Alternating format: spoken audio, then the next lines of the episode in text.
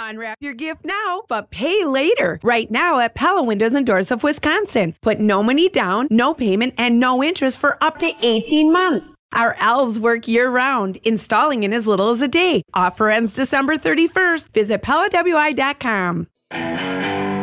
Live from the Annex Wealth Management Studios at the Avenue, it's the Jeff Wagner Show. Come join the conversation on the Old National Bank talk and text line at 855-616-1620. Old National Bank. Get old.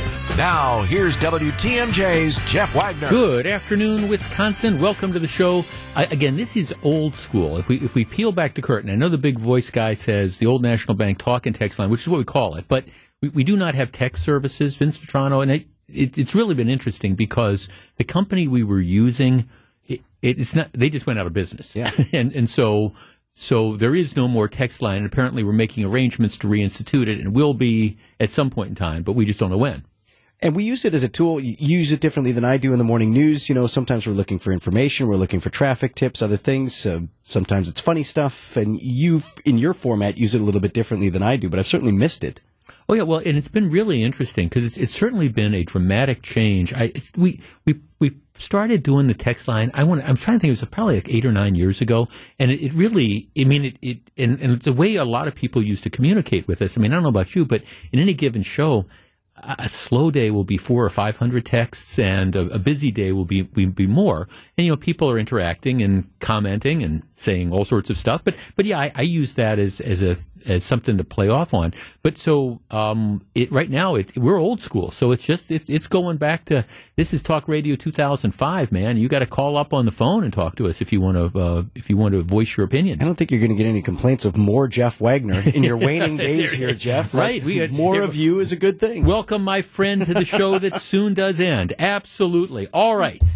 And one of the things, oh, by the way, all right, so this is this is our visual aid thing. You can now, you know, in addition to listening to us, you know, we have, of course, we've had cameras for the last several months, and those are working very well. And you can go to WTMJ.com and click on the Watch Live button, or you can go to YouTube and put in WTMJ, and you will see this. But but here's my visual aid for for the day. All right, if you are watching now, there is this huge stack of things.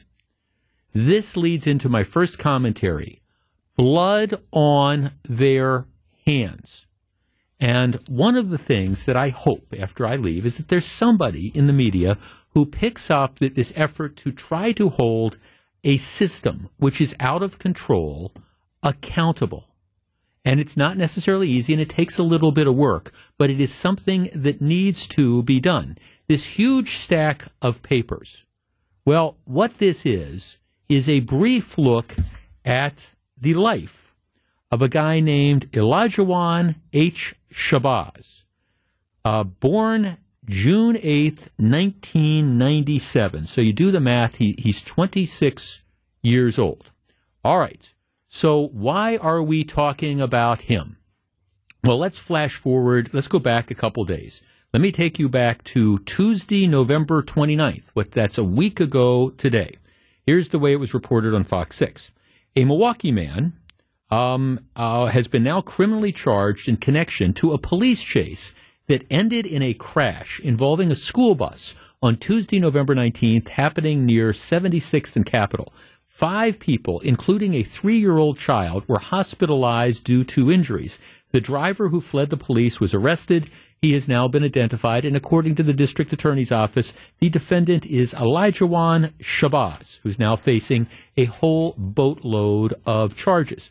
Police say officers spotted a vehicle that Shabazz was driving that was wanted in a Chicago homicide.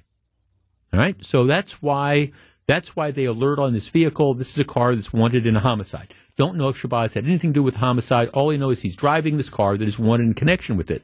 They tried to stop the car around 91st and Thurston around 11:45 in the morning. So this this isn't 11:45 at night. This is, you know, almost high noon. Of course, this is Milwaukee. So what happens? You never pull over, especially if you're driving a car that's wanted in a homicide in Chicago. You take off, lead the police on a high speed chase the fleeing vehicle crashed into a school bus near 76th and Capitol, causing the school bus to tip onto its side.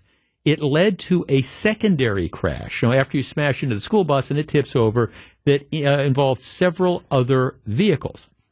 The 26 year old driver, identified as Elijahwan Shabazz, ran off Again, this is one of the, you, you, kind of wonder where the justice is in this world because you have these people that cause these massive crashes. You know, sometimes people get killed, and it seems like always the fleeing driver is the one that gets out of the car and is able to run away. All right, but that's what happened here. Ran away. He was ta- he was ran off, arrested. He was taken to the hospital with non-fatal injuries. Two passengers in his car, ages three and twenty-six, were taken to the hospital as well. Police say the three-year-old was seriously hurt. The twenty-six-year-old had non-fatal injuries. Seventy-one-year-old school bus driver. This is the car that tipped over after Shabazz drove into it, and a thirty-year-old driver of a vehicle involved in a secondary crash were injured um, but suffered non fatal injuries. Okay. So I, when, when this first happened, I raised the question, we did not know who the defendant was, but I raised the question that I ask frequently, and, and unfortunately, the media just doesn't do this enough. I said, who is the, the defendant in, in, this case? Who is Elijahwan H. Shabazz? Is this a deal where, because I mean, I'm just wondering, again, is it, you wake up one morning, and you say, okay, today's the day I'm going to drive a car that's involved in a homicide in Chicago, and I'm going to flee from the police at a high rate of speed, and I'm going to slam into a school bus. I mean, is, is you, you plan this? Um, because see, for most of us, this this would not happen. For most of us, if you're driving at 11:45 this morning and the police go and they pull you over, what's going to happen? You're going to pull over. You're going to reach into your glove compartment. You're going to pull out your you know registration. You're going to reach into your wallet or your purse. You're going to pull out your driver's license and you're going to interact with the police officer. I mean that, that's how most normal people behave. But of course, this is Milwaukee where lots of people do not behave in that fashion. So I'm always curious as to who are these people that decide that they are going to run? Well, let's take a brief walk down the pathway of the life of Elijahwan H. Shabazz. Now, as near as I can figure out, and again, the, the, the records are really, really convoluted because uh, there have been a lot of contacts with the police. Let me just say that. There apparently, and we'll be able to tell this later, there was something that happened as a juvenile that had him adjudicated delinquent and treated as if it were a felony, even though he was a juvenile, which means he's not legally allowed to possess firearms. So, but I don't know what that is because in Wisconsin, we protect juveniles. Heaven forbid that we should tell the general public that you have somebody who's 15 or 16 years old who's done something that they're going to get slapped on the wrist in juvenile court, whereas if they would have been brought into adult court, it would be a felony. So he did something, but I don't know what that is. All right, so let us turn to December 19th of 2018. He is charged with felony possession of narcotic drugs. All right, he is charged with a felony. He appears on December 20th of 2018, um, and he is released on a, a signature bond in the amount of $350. Okay, so they, they turn him loose on a signature bond. A signature bond, of course, means that you don't have to put up a dime. All you have to do is just promise that you will pay if you don't show up. Well, okay, he doesn't show up. but but we'll get to that in a minute. So this is December 19th of 2018. Let us move to the next record, courtesy of the Wisconsin Circuit Court Access. He is charged on January 29th of 2019. He is charged with possession of a firearm by somebody adjudicated delinquent of a felony. So that would be whatever the juvenile thing was. He was not entitled to legally possess firearms. He has a firearm. He's charged with bail jumping, a felony which I assume the bail jumping is committing the crime while he's out on the signature bond. He's charged with carrying a concealed weapon and he's charged with possession of THC. So these charges are filed, oh, briefly after he's been released on the signature bond, right? A month or two later. He comes into Milwaukee County Circuit Court. He's released. Would you like to guess what the bail was? Oh, I'll make it easy for you he's given another signature bond of $1,000. So he's out on bail for a felony charge. and within a month or two, he's he's caught and charged with possession of a firearm by somebody who's not allowed to have a gun and carrying a concealed weapon and possession of marijuana, and he is immediately released again on a $1,000 signature bond. Okay, so let's keep these these dates in mind. So now he's got two pending cases and he's got a signature bond. All right. Then a little bit later on you get other things. June 9th of 2020, he's charged with operating while suspended, no driver's license. Uh, same day, he's charged with speeding on a freeway, going over 30 miles an hour over the speed limit. August 12th of 2020, he's charged again with operating while suspended. So he's out on bail for these things. He doesn't have a valid driver's license. He's driving 30 miles over the speed limit and he continues to drive. Th- these are not criminal cases. Nothing happens to him. Okay, while he is still out on these signature bonds and these other cases are just hanging fire, which raises the question of, I mean, at some point in time, you're accused of committing a crime in 2018 you, can we really not get this case adjudicated until, I don't know, two or three years later? So, anyhow, April 3rd of 2021. All right, he is charged with possession with intent to deliver narcotics, possession of a firearm by an adjudicated delinquent, use of a dangerous weapon, bail jumping felony, bail jumping felony because these would be, I presume, the crimes he's now committed crimes on these two signature bonds. He is brought into court April 5th of 2021. All right, now I want you to think about this for just a second. You've got somebody who, going back to 2018, is accused of committing various felonies. Both of those cases are still hanging fire. First felony, 350 bucks signature bond. Second, um, the second bond, let me make sure, it was $1,000. Again, signature bond. Now you're accused of, again, what I would describe as significant, you know, uh, crimes, drug dealing, use of a dangerous weapon, possession of a firearm by somebody who's not allowed. All right. And you're out on bail, signature bonds. So what happens? He appears April 5th of 2021 in Milwaukee County Circuit Court they give him bail again. I swear I cannot make this up. And if you are watching on YouTube, look out because this might be the one that after all these years finally gets my head to explode. They set bail. Now, thankfully, it's not a signature bond. They set bail in the amount of $2,500. This is the third separate felony that this clown has accumulated over the course of a couple years, and he's again released on released on twenty five hundred dollars cash bail, which he posts. Well, one thing leads to another, and without going through the nuances of the various uh, back and forth, ultimately he fails to show up in October of 2021. Surprise follows surprise, and he fails to show up so he is essentially, at least as near as I can figure out, he's a fugitive on all these various charges dating back to October of 2021. And now, what are we in November of, of 2023?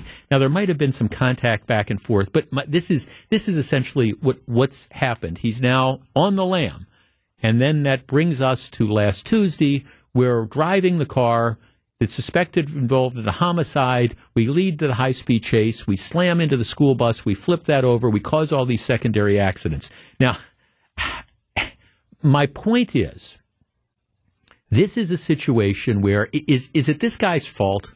And, and, here again, it's it's a miracle. It's a miracle there weren't kids on the school bus. It's a miracle that nobody was killed. You know, you flip over a school bus. It's a miracle the 71 year old school bus driver wasn't seriously injured in this.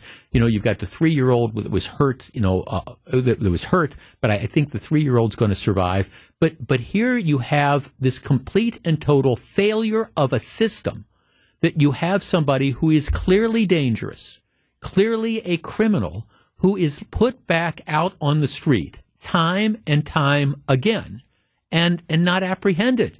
And then, you know, are we surprised that something like this happens? I mean, it's just, and, and look, and it's, it's a systematic problem. You know, we're, we're, Where is a judge? Where's a court commissioner that once this guy comes in on the third separate charge that releases him on a stupid low bail for $2,500? Where is the lack of supervision in a court system that fails to see that you have somebody that's got serious charges going back to 2018 and he's not held accountable. You know, there's no effort to try to rush this case. Let's get this thing through. Let's let these old charges just kind of hang on here. And again, I, I think I've got a pretty accurate example of what's going on, but there, there's all this interaction in between. But it, but it's years. It's years and you have somebody who should not be out on the street, out on the street. I, again, I have no idea what happened in the Chicago thing, but all I know is the guy's accused of leading the police on a high speed chase and damn near killing a whole bunch of people. Now, here's the, here's the highlight. And this, this really is the head exploding number. Now, I've just kind of gone through this guy's criminal record. He has been a terror, um, for several years and has remained unaccountable. This this is the, the last paragraph of the Fox 6 news story that they just ran. On Sunday, December 3rd, the court was advised by Shabazz's defense that there is reason to believe the defendant is not competent to proceed. Online court records say Shabazz remains in custody, thank God, and a doctor's report is due back on December 13th. He's not.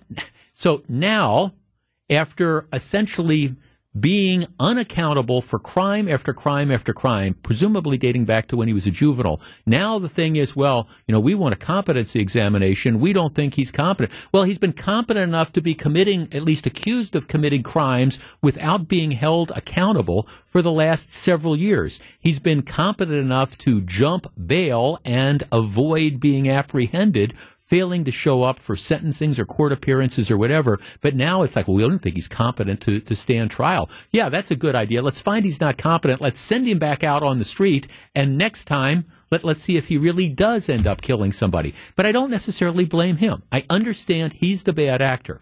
I blame a system that allows somebody, again, if you're looking at the visual aid here, allows somebody to accu- accumulate page after page after page of separate cases, separate contacts with law enforcement on serious stuff. Look, I'm not counting the 30 miles an hour over the speed limit and repeatedly driving without a driver's license, although I think that's a big deal too. But I'm counting the, the drug trafficking and the possession of firearms and the bail jumping and all these things. And of course, you know, now you get into a situation where, well, now he's, he's charged with a whole variety of situations and a whole variety of crimes, including recklessly endangering safety, neglecting a child, fleeing, eluding police, hit and run involving injury, and of course, bail jumping, bail jumping, bail jumping, bail jumping. The problem is he shouldn't have been out on the street in the first place to jump bail because after he was accused of committing crimes the first time when he was out on a signature bond, they should have revoked his butt and gotten this case through the system. Surely after he was caught the second time of committing a crime while out on signature bail, we shouldn't have said $2,500 here, go you forth and go forth and, and again fail to show up. It's just amazing how people can manipulate the system and how the system allows itself to be manipulated. How does this case turn out?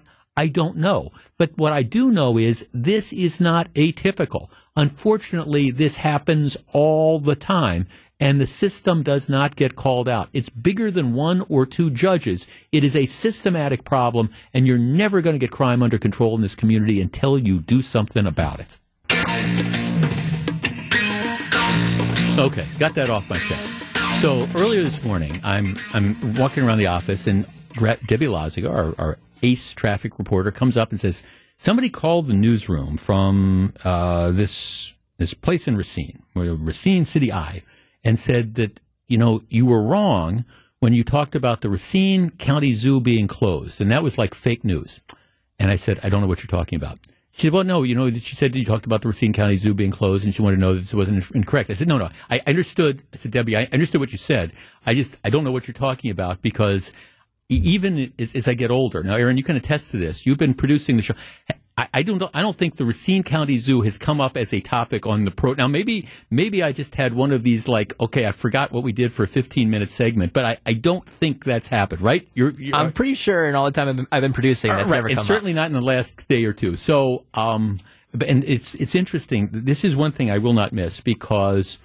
The, I, have always say, I mean, th- that's it. People will hear these things, and every once in a while, people say, "Well, I heard you talking about so and so," and and it, it, it, wasn't me. I mean, and I don't I don't know, and and we have a lot of good talk radio in, in this market, and I, am very very proud of, of, the people that do talk radio. I think we have a vibrant market.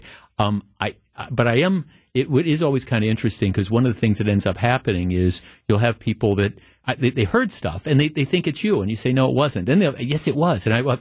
I, I just, I mean, trust me, I am perfectly capable of getting in enough trouble based on the things that I say without, you know, having to take the fall for things that somebody else says. So, for any of you who are concerned about the Racine County Zoo, at least my information is it's not closing.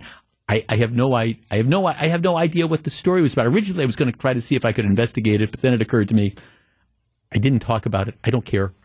it's like, okay. But, you know, good news for the Racine County Zoo. All right. I want to. I, I, since I announced that I was, was leaving, I have been seriously overwhelmed by the, the, the very nice comments and the nice feedback, both, you know, that's people saying it on in public places and the emails and the texts that I've gotten. And I, I mean it a lot. It's, in many respects, it's kind of like being able to read your obituary without actually having to die. But I, I I got it. I want to just share a portion with you of an email that I received the other day from a, from a lady, and I, I won't go through the, the beginning, but she she essentially says, "Look, I, I really this is the truth. I, I, listened to you when you first started, and I've listened to you for for all these years, and I followed you, you know, from radio station to radio station." Then she goes on and said, "I worked at a paper factory for 33 years, and while we weren't supposed to have radios, I would always sneak one in when the coast is clear." You got me through many long shifts and made my afternoons more enjoyable while educating me on many issues. Which, by the way, the, the two and the two greatest compliments you can give somebody who does what I do, I, said before, first is if you're in your car and you get to where you're going and you don't get out of your car. You sit in your driveway for a couple minutes and you listen to the end of the segment because you want to hear where the segment's going, or you sit in the parking lot. That is the greatest compliment that, that you can pay because it, it means that we, we've attracted you. So, so that's number one. The second, the second greatest compliment is you snuck the radio in. I just, I, I used to, I used to get all sorts of letters, probably I still do, from, from postal workers. And you're not supposed to be like listening to like the radio and stuff in the in the postal vehicles while you're you're doing that. But but some postal workers do and they share that with me. And i think you know when i get a note like this saying hey i, I know it was against the rules but i brought it in anyways because i wanted to hear the show that that's just a great compliment. But anyhow here's what she says um, one of the great attributes you possess is the patience and ability to explain explain things. You would make a really great teacher. No, I do not have the patience for that. Um, you take the time to tell background and details of a story, court case, politics, or breaking news. I always know you will have the whole story. And then she goes on to say all sorts of nice things as well. But I, I, I want to use that as a launching point for something that is going on in the Supreme Court today. And I want to do my best to explain why it is so significant and, and do that in the simplest form imaginable. And I'm going to do that right after the break. Don't go anywhere. All right, there is a case that is being argued in front of the Supreme Court which has huge ramifications.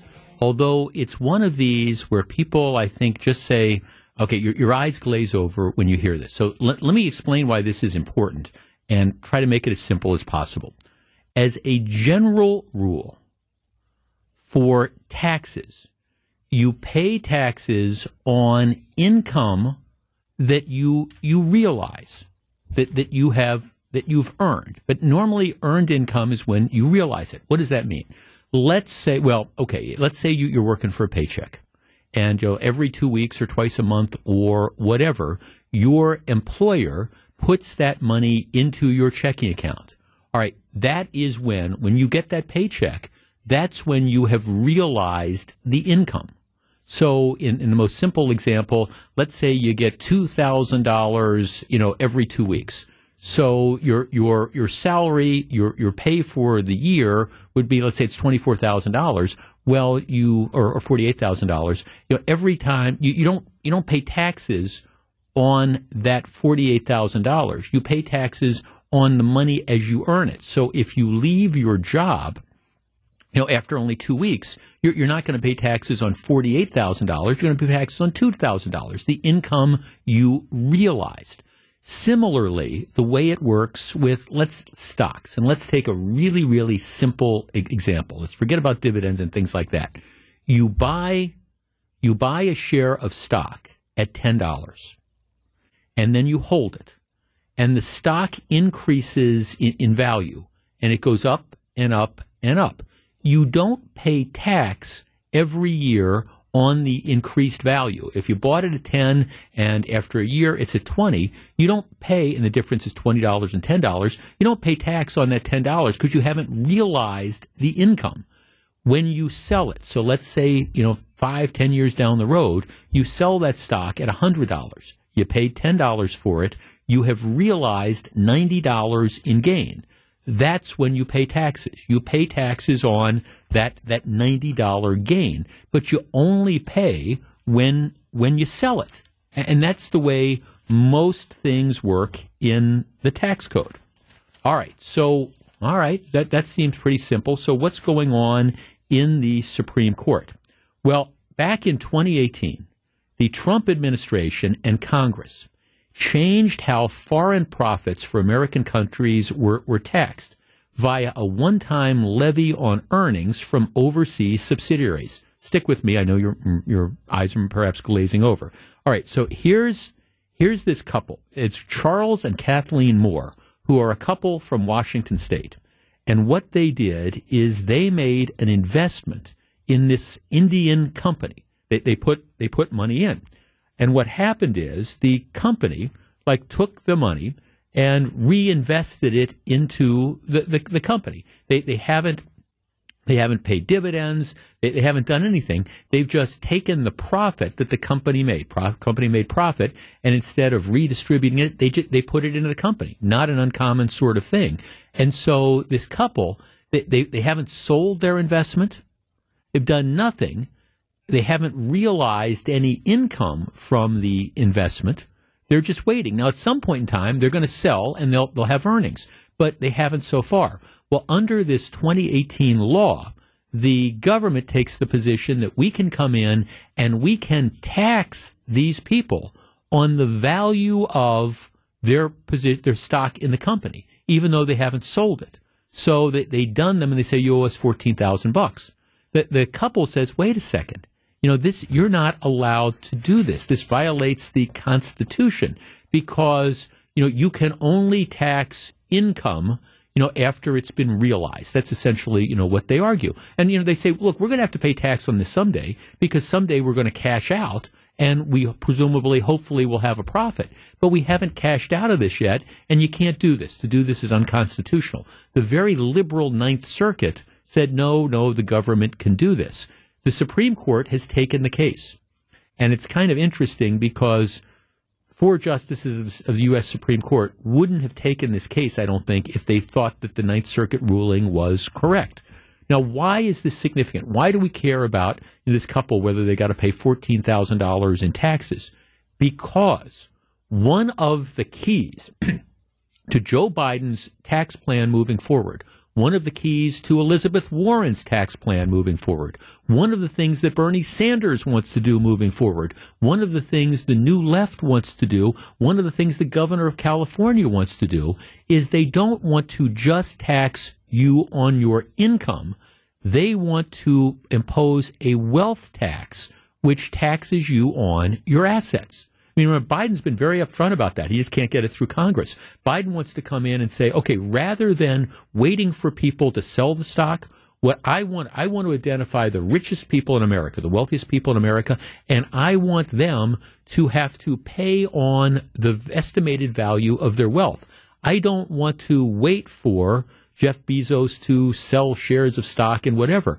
I want to be able to go in year after year and assess what the value of his assets are, and I want to tax him on that value. Well, th- that's essentially what they're doing here and what the government's doing here. If the Supreme Court comes out with a ruling, and I don't know how they're going to decide, I, I just know that I don't think they would have taken this case if they thought that the Ninth Circuit was correct. But if the Supreme Court comes in and says, no, you have to wait until somebody actually has, has realized income. So somebody actually has a gain. You have to wait till they've sold that share of stock and actually collected the 90 bucks. If, if the Supreme Court says that, which they might very well do, that kills and will kill any attempts at wealth tax because it will essentially say what I think is really just common sense in the way the tax system is that you have to wait until before you can start taxing stuff. You can't have the government come in and guess what your assets might be worth. You have to wait until somebody actually cashes out. You have to wait till somebody sells that house and, and has a gain. You have to wait till somebody sells that stock. And if they say that, it will put to rest once and for all the question of whether or not the government could come in and start applying these various wealth taxes. So that's why this is so huge. In addition, depending on how they rule, there might be the possibility that Americans who've been taxed under similar sort of theories can come back and demand money back from the government. So this is a really, really significant case that's working its way through and is being argued today. Don't know exactly how it's going to turn out, but for everybody who thinks that you, just shouldn't be able to tax people until they've actually realized income, um, people who think that, hey, we could just go out, let's stick it to those wealthy people, and we don't want to wait till they've actually got the money. We want to figure out, you know, how much their stuff is worth, and we want to start taxing it before they develop any income from it. Um, th- this this could put an end to that once and for all. To which I say, good. Back with more in just a minute.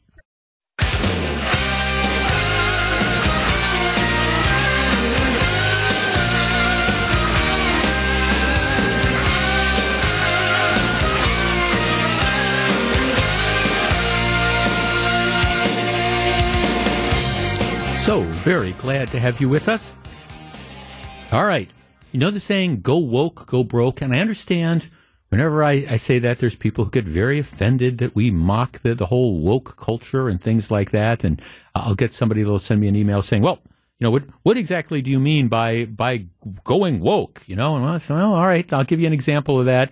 You know, um, Wauwatosa, deciding that they weren't going to let employees use the colors re- green and red. That's an example of going woke. That's just, I mean, I can give you all sorts of other ones, but, but that's, that's a classic example of, of going woke. But okay, here's the whole idea of going woke, going broke. Now, for the last few years, one of the, the really hot things, and I, and I say hot in quotation marks, in investing has been ESG, environmental, social, and governance. And the whole concept behind this is we don't want to take people's money and invest in companies that are successful necessarily. We want to make a statement. So we want to take people's money and we want to we want to invest in, in companies that are good for the environment or they're they're good for you know they stand for social causes and things like that. As a matter of fact, there was this huge push because you had a number of lefties who wanted to allow money managers and things like that to start again using this ESG investing to put people's money to, to work. Now, for most people, all right, you, you, what, what's your big goal of investing for your retirement? You want to make as much money as you possibly can. And if that means hey, there's a tobacco company that's, you know, doing real well, or there's a beer company that's doing real well, or, you know, this firearms company is doing real well. Well, I mean, you, you would typically want to invest in that. Or at least if you decide you don't want to, you should have to spe- specifically opt out of it. Well, here, here's the thing. The headline in the Wall Street Journal today, green investors were crushed. Now it's time to make money. Invest according to your political views, and you're unlikely to make money. Companies that appeal to left wingers or to right wingers might be good or bad investments, but the fact of being on current politics, clean and union friendly for the left, or oily and gun friendly for the right is neither here or there. What matters is their ability to make money and highly, how highly they are valued. This has been rammed home for environmentally minded investors in the past year as a coordinated sell off in anything with green credentials crushed the idea of making money while doing good. So all, all these I don't know, mutual funds or advisors who said, we're going to be noble. And, and here, we're going to, we're going to invest in this or that or the other. Well, what's happened is your, your clients meaning those of us who just invest, have been losing money hand over fist. Wall Street Journal calls it the big bright green misery machine. This year has been almost universally bad for clean investments. Worst two performers still in the S&P 500 are solar companies. Hydrogen stocks have fallen sharply. Um, some of the big companies might not survive. Wind farm developers have been doing so badly they've pulled out from some contracts. Electric cars have disappointed, hitting startups and suppliers, pushing down the price of lithium ores. the list goes on and on and on. So, I mean, the, the lesson here is that if you bought into the, these green stocks knowingly, that, that's fine, but you would have probably been better off just making a donation to charity because they're, they're money losers. If, if your advisor took it upon himself to decide, hey, I want to make a I want to make a statement, so I'm going to take Aaron's money, his hard-earned money, and I'm going to put it into these green stocks because I we, we want to be woke. And now his investments have gone down. Maybe you should be talking to a different advisor. A classic example. Look, and again, if you want if you want to invest invest in you know environmentally sensitive stuff, go with God. That that's great. But if you think you're going to make money doing it, at least the last year pretty much demonstrates that's not going to be the case. As long as we're on woke stuff, another story in the Wall Street Journal today you, you know, we, we hear a lot about the climate things, and you know, we have to be really sensitive to climate change. And if you if you don't support like trying to force everybody into electric cars in the next ten years, you don't love the planet, even though we, we don't have a power grid that can sustain that, and people aren't ready to do it. All those different things. Well, there's an interesting story uh, again, which raises this issue that I've been raising for years and years. All right, it, and what it says is, in this effort to try to get for example, the U.S. away from coal. Oh, coal is so, so, so bad. Well, it, it's it's fine as far as it goes, but you have all these developing nations. Whether you know there's places in South America or China or Vietnam or whatever, and India, and you know what? They're, they're heavy into coal and they don't intend to change from coal because coal is cheap and they're more concerned. They, they might give lip service to, oh, we all love the planet, but they're, they're continuing to, you know, build coal fire plants because their economies are developing. They need, you know, the entire, they, they need the infrastructure. That's what they care about which raises the question, Mr. Biden. You know, you can try to force people into electric cars that they really don't want and aren't prepared to pay for. But at the same time, if you've got major countries ac- across the world who are just increasing their dependence on coal, all right, w- what are you really doing for the planet? Just asking. When we come back, if Israel does this, are they going too far? It's going to be an interesting topic, and we will discuss. Live from the Annex Wealth Management Studios at the Avenue, it's the Jeff Wagner Show. Now, here's WTMJ's Jeff Wagner. Good afternoon, Wisconsin. Welcome back to the show. Greg Matzek, I am legitimately confused about aspects of this NBA in season tournament. You and me both. Okay, well, um, and, and, if you don't know, okay, so, I mean, I, I get it. They, they had these games scheduled early in the year, and so the Bucks, you know, they, they won all their games um, and those p- tournament games also count towards the Bucks' regular season schedule, which is important because the team, you know, that's home court advantage and things like that. So, I mean, I, I, I understand. Right, the game tonight against the Knicks, um, it, it, was not scheduled, but it's it's again, it's one of these tournament things, so that counts towards the regular season. Correct? Yeah, so if you, if you look at the NBA schedule for your favorite team, you'll see this week was all sort of blacked out. Everything was TBD because teams over the last month, really since the season started, every Friday they have played one of these pool games to sort of qualify for the knockout round. And you may have seen some really loud and elaborate court designs right. at Fiserv Forum and across the NBA, and that was to signal to the viewer that this is a an in-season tournament game, though it does still count toward the regular season, 82 game schedule.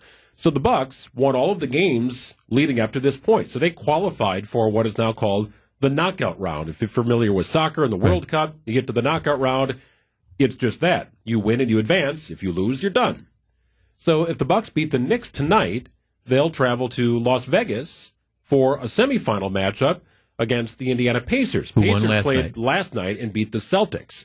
And there's a game in the Western Conference that'll be played later tonight. Uh, I think it's the Lakers and Suns, and the winner of that game goes to Vegas as well. So on Thursday, you'll have two games to determine the championship teams moving on to play in the championship And game. the, the games on Thursday also count towards the regular season schedule. They do, and, and what's interesting about that is both games will be played in Vegas, and the first game will tip off at 4:30 Central Time. So it's very possible if the Bucks win tonight, that they will have a 4:30 Central Time game on Thursday against the Pacers in Las Vegas. Okay, so again, but you got to get to 82 games somehow. So let's just, for the sake of argument, and I, I don't think it's going to happen, but worst case scenario, Bucks lose tonight. They, they still, th- then that would mean the Knicks and the Pacers are going to go on and play Thursday. Wh- wh- who do the Bucks play, and when do you pick up that game? Yeah, that's the question. And Okay. that, that's still a TBD at this point. Okay. So, you know, teams that advance, obviously their schedule is sort of laid out in front of them Sure. based upon the other teams that have won. Uh, losing teams may end up just playing each other in Vegas, right? To just sort of, you, you got two teams that are waiting to play something, some sort of But game. if the Bucks lose tonight, they they will play sometime this week. They'll probably make they will still play a game. I think it'll be on Thursday. I think they'll still have a Thursday, Saturday schedule. Okay, but we don't know who. It, you don't, they don't know who that would be. Correct. Interesting. Fun, isn't it? And in, and for all the other, I guess, well, the other thing, just from a fundamental fairness perspective, if you advance in this tournament, you're playing better teams. You know, it, I mean, hear me out because it's kind of like if you didn't, if you didn't make the, the, the final eight, for example, you're going to be playing a game, but you're going to be assigned, and you're probably going to be playing a lesser team, whereas the Bucks are playing better teams as they try to get the best record. Yeah, I, I think that yes. I mean, it was the Celtics, the Pacers, Right. the Bucks, the Knicks. Those are four pretty good teams. The Pacers score a ton of points. Lakers and Suns, uh, okay, pretty good. Uh, maybe not the cream of the crop in the West, but but pretty good teams. And uh, meanwhile, you've got 22 teams that didn't qualify for the knockout rounds at all. So those teams are set up this week to play two regular season games. And again, it was just a TBD because you didn't know if they were going to be in this tournament Right. or not. So it could be just anybody. It could be home games, could be away games. You Yep. just don't know. So it does lead to a little out of balance scheduling. Usually, Uh-huh. uh the Bucks have played the Pacers, for example, four times throughout the regular Right. season. Well, uh, in an instance, you might have a team play another five times or three times. That's not common in the NBA, but you got to make it work. All in all, though, it seems to me this has been a success. I mean, the, the I think so. It seems like there's been excitement and stuff, and you know, it is interesting because there's a pot of money, and for some of the star players, the argument was, well, they're not going to produce necessarily because. You know, okay, so that they stand to get X amount of dollars. Well, that doesn't mean anything when you're making the kind of money they make. But they're apparently the, the pot is develop is divided among some of the, the it's divided among everybody, including like the coaches and stuff. So they're sort of playing for their teammates and everybody else for whom maybe the money does make a little bit of difference. For sure. There's loads of incentive here if you're the players. And yes, cash is king. So players like that if they can earn more money, especially some of the younger players on the team. And there's also a Vegas component. Players like the idea of going to Las Vegas. What could possibly go wrong What could there? huh? possibly go wrong? Yeah, I'm guessing the Bucks would prefer to have the 4:30 game out in Vegas, and uh, if they lose, oh well, you know, hey, go have a time and uh, enjoy yourself before returning home and resuming the season. Well, and of course, management would probably prefer the later game, Yeah, exactly. just because it's you know, you know, what what could possibly. Well, of course, Wagner's rule of life number four is nothing good happens outside a strip club at two o'clock in the Uh, morning, no. and and you could certainly say nothing good as nothing good really happens outside a strip club in Las Vegas at three in the, in Las Vegas at three o'clock in the morning. So the teams that lose the quarterfinals, uh, of which the Bucks are playing in, they're going to each play a regular season game. That game will be Friday against an opponent in their same conference. So uh, the Bucks, if they lose tonight, they'll still have a game this week. It won't be part of the tournament. It'll be against an Eastern Conference opponent, but it would be Friday, not Thursday. Interesting. Well, and It is interesting. It's here to stay. It's not going away. Well, no, and I I mean, I, I, I also think it it takes what would have otherwise been. I don't want to say meaningless, but you know, I mean, just an ordinary game on a Tuesday night that in most cases people wouldn't necessarily care about, and now you know they, they did because they want to make the tournament or whatever. I mean, I think it adds it, it's kind of a fun little twist to keep things going in the midseason. Yep, I I think that's the goal for the NBA to make sure stars are playing, especially on Friday nights in November and early December. And on a case of a Tuesday night like this, yes, you, you'll see. I think you'll see a pretty charged up crowd at Fiserv Forum tonight. I, I think fans are getting it. You know, I, I think the NBA's new rules for not allowing the, the the teams to sit stars, I, I think has, has really worked out kind of well. Now, I mean, I understand it's an 82 game year season, and it, it's tough to expect people to play every, all you know all those 82 games. But just from a fan perspective, you know, there were we would go through periods of time where you just wouldn't know who was going to play on any given night, and I just thought, okay, if you've got let, us say uh, you're, you're a fan in Salt Lake City or whatever, and the Bucks are coming one time to Salt Lake City, and you want to take your kid who's a huge Giannis fan. So you spend the stupid money, you know, to get the tickets, and then you find out that well, you know, he they're they're going to sit him. I just think that that's that creates a huge disappointment factor. So I think you know the NBA trying to encourage slash urge slash force to the extent possible, you know, the stars to play, unless they're injured or something. I think it's a good thing from the perspective of the fans. Yeah, NBA does not like to see the term load management yeah. next to a player who is sitting. He's tired, so he's just not going to play. Like that's right. not that doesn't fly well at the NBA, the higher levels of well, the NBA, and it shouldn't. I mean, and, oh, again, oh, I, I, understand you want to you want to the, the, playoffs are what it's all about. But again, for the fans in the stands who, you know, you, you get you get to you can afford to take your kids to one Bucks game during the course of the year. You save up your money. This is the big Christmas gift or whatever. You know, we're going to go on a Tuesday night in, in January. And it's one thing if players are hurt. It's just another thing that oh, uh, we're going to watch Le- LeBron James and and Giannis play. Well, we're going to sit LeBron James. We're going to sit Giannis. I, I mean, how how can that not be anything but hugely disappointing to the, the fans and the kids? That's exactly it. That's exactly it. So that's part of the reason why the NBA is doing what they're doing. But I'm with you. I think it's created a little more intrigue at a time where you're just sort of waiting to get through the holidays into the All Star break, and then the push is really on for the postseason. Yeah. Uh, the, the NBA does not want its season to quote unquote begin at Christmas. Yeah, interestingly enough. Okay, well, go Bucks. Hopefully they will win tonight. When we come back, is it something Israel should do? I will explain. We will discuss.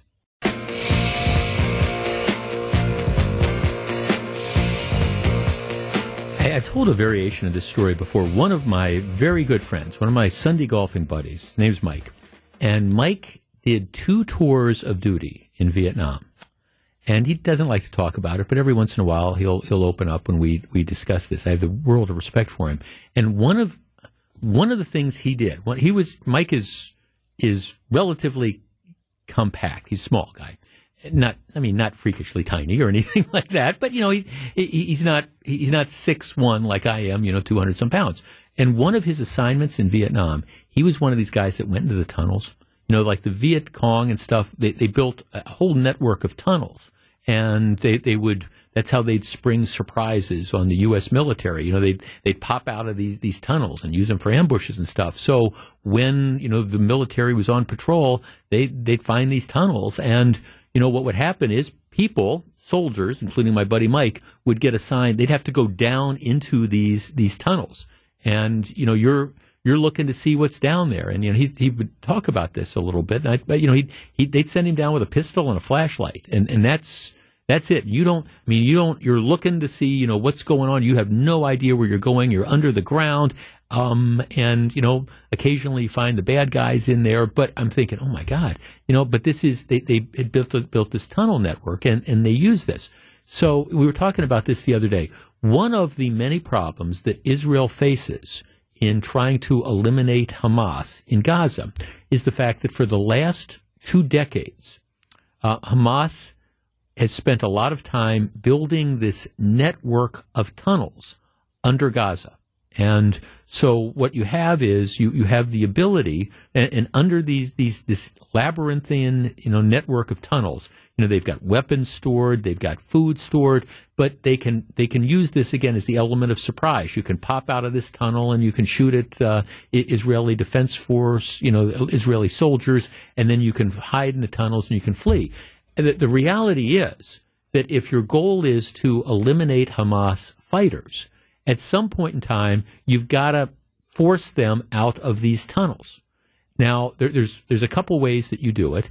Uh, you can, I mean, go down there with with dogs, but that you know you, you got soldiers that are down there, and you know you can put in trip wires and things like that. You know you can put in bomb. It's it is a very very dangerous thing because you don't know where you're going, and the bad guys do. So I think a lot of people believe that you, th- this this war and the elimination of Hamas is never going to really occur until you get in and destroy the tunnels. Well, there, there's a lot of problems with that, including the fact that the various hostages that still remain, including the Americans, uh, the, the best intelligence says they're they're they're down there. They're in these tunnels, which is where they are being held. So the question becomes, how do you h- how do you destroy the tunnels? What are the risks, etc. I was talking to my buddy Mike a couple weeks ago, and and I, I raised this question, and we were kind of talking it through, and now I see it in the Wall Street Journal. My question was, what about flooding the tunnels? I mean, if you want to try to force Hamas out of these tunnels. Well, what, what about flooding them? I mean, it certainly seems, at least to the soldiers, it, it's a lot safer than you know sending soldiers down there and not knowing whether they're going to hit booby traps or whether they're going to run into a bunch of Hamas fighters or, or whatever. So it was interesting today. This is the story in the Wall Street Journal. Israel weighs plan to flood Gaza tunnels with seawater. Israel has assembled a system of large pumps it could use to flood Hamas's vast network of tunnels under the Gaza Strip with seawater, a tactic that could destroy the tunnels and drive the fighters from their underground refuge. All right. Uh, Israeli Defense Forces finished assembling large seawater pumps roughly one mile north of a refugee camp around the middle of last month. Each of the five pumps can draw water from the Mediterranean Sea and move thousands of cubic meters of water per hour into the tunnels. And it says that they estimate that they could probably flood them within a, a couple of weeks. Israel, the story continues. Israel first informed the U.S. of the option early last month, prompting prompting a discussion weighing its feasibility, feasibility and effect on the environment against the military value of disabling the tunnels. Sentiment inside the U.S. was mixed. Some officials said the U.S. supports disabling tunnels and said there wasn't necessarily any opposition to the plan. Some U.S. officials, though, privately expressed concern about the plan. Israelis have identified about 800 tunnels so far, although they acknowledge the network is bigger than that. The weeks long process of flooding the tunnels would enable Hamas fighters and potentially hostages to move out. Um, but the problem is, first of all, I mean, well, there's lots of problems with this, including the fact that, you know, you've got these hostages down there. So what if, what if Hamas decides, okay, we're, we're not taking these hostages out. We're just going to let them drown if you flood the tunnels. There's people that are concerned that if you flood these tunnels with seawater, what you're going to do is have an environmental catastrophe, which essentially it'll seep in, it'll destroy the groundwater, and then you're going to have a huge problem with the, the fresh water that's there, and it could be an environmental thing. The part of the concern they say is, well, if you flood these these underground tunnels with seawater, what you could do is you could cause the buildings that are you could degrade the, the substructure, and you could cause the buildings to collapse. Nobody exactly knows what would happen. But it's one of the things that Israel is thinking because I think their consideration, their conclusion is if we flood these tunnels, we make them unusable and we force Hamas out of them. All right. Our number, 855-616-1620. That is the old National Bank talk and text line. Look, this, this is this is a mess. I was just looking at one of these stories that's out there, and, and Israel is saying that for, for every two civilians that are killed, there's one Hamas fighter that was killed. And they're arguing, okay, this is a good ratio. And, and it, it might be, but that's only when you're talking about numbers. I mean, you, you have, you know, civilians that are dying because of the way Hamas has set this up, because they've got you know, their, their fighters are, they, they use the civilians as human shields and things like this. So urban warfare is necessarily going to be extremely messy and you're going to have a lot of innocents that get caught up in this. So there's no good way to eliminate, you know, Hamas. There's no good way to do it. But this is at least one of the ideas because the tunnels are one of the huge problems that they have. How do you destroy the tunnels? How do you get Hamas out of the tunnels? It's not a perfect solution. But what about flooding the tunnels? 855 616 1620. We discuss in a moment. 855 616 1620, which is the old National Bank talk and text line. All right, th- there's no good solution to this mess that is going on in, in the Middle East. Part of the problem the Israeli military has in trying to root out Hamas terrorists is that they have been and this is a whole other story. I mean, they've been allowed for the last 20 years to build this intricate uh, network of, of tunnels under the Gaza Strip. And these are tunnels that they are using to keep hostages, store munitions, store food, um, spring out at various locations and ambush Israeli soldiers, etc., etc. Going through tunnels is an incredibly dangerous type of thing to do because you go down in this tunnel, you don't know where you're going. If you're a soldier, you don't know if you turn a particular corner, whether you're going to find a booby trap, whether you're going to find, you know, soldiers. It, it's just a mess. And so one of the ideas that's being floated is, no pun intended, they, they, they apparently set up a whole bunch of pumps and they're, they, they think that they could flood these tunnels out in the space of, I don't know, a week or two which would deprive Hamas. It would actually essentially force Hamas out of the tunnels or out of most of the tunnels. So the question is, do you do this? 855 616 1620. Let's start with Mike in Illinois. Mike, you're first. Hello. Good afternoon, Jeff. How are you? Good. What do you think? I wish they would have thought of this idea before they took hostages because as long as there's hostages in those tunnels, I don't think you can do it because that was the main objective other than eradicating Hamas um, about this war to get the hostages back. So I just don't see humanely how you could do that. I certainly wouldn't have much sympathy for any Hamas um, uh, terrorists, but uh, as long as the hostages are down there, I just don't see how you can justify it. Well, I guess, but what, I mean, let, us talk about the alternative. So you've got the hostages that are down there, uh, and let, let's say you've got 15 hostages that are in a room, just for the sake of argument, and the Israeli military stumbles is, is coming down, you know, one of these tunnels. Um, do, do, you think the Hamas folks aren't gonna aren't gonna kill these people anyways as they're getting ready to fight the Israeli troops? That's a good point. I didn't think about that. Um, you're right. I mean, they are they probably do not have much humanity towards these people. They are just using them, of course. Yeah. Um, which is why they took the hostages in the first yep. place. So, yeah, you have a point there. That's a that's a tough thing. Um, no, you know it is tough. There's something yeah, that some of the um, family members of people that had been hostages had met with Netanyahu, and I heard a story that they came out of there unhappy after they met with him. I don't know what that was all about. Um, but either way, it is a very tough situation. Yeah, it is, Mike. Thanks for calling. Right, and, and I mean, there's no good good answer here, and, and you're exactly right. The reason the reason that these animals are holding, you know, the, the hostages is because they want to, you know, hamper they, they want to hamper, you know, Israel's efforts. I mean, that's why you, you take the hostages in the first place.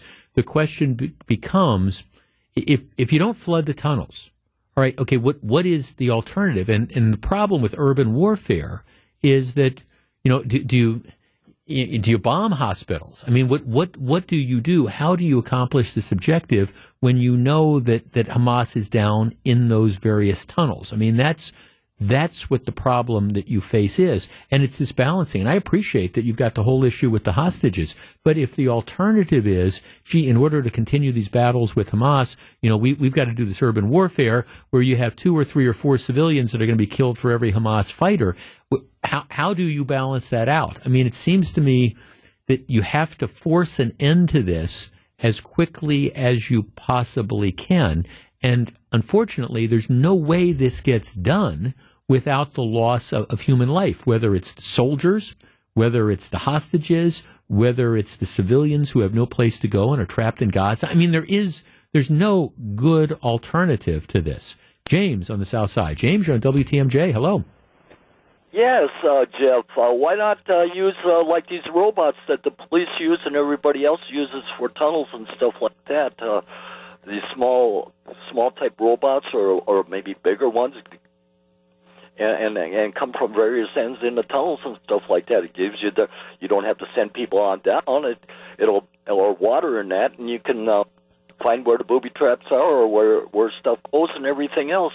Come from one end and come from the other and start to flushing them out that way. Well, I mean, James, thanks for the call. I mean, I, my, my, understanding, and again, I, I, don't claim to be an, any sort of expert on urban warfare and things of the like. But my understanding is that drones, uh, we'll, we'll, say like drones, it, that's that's extremely limited as, as to what you can do.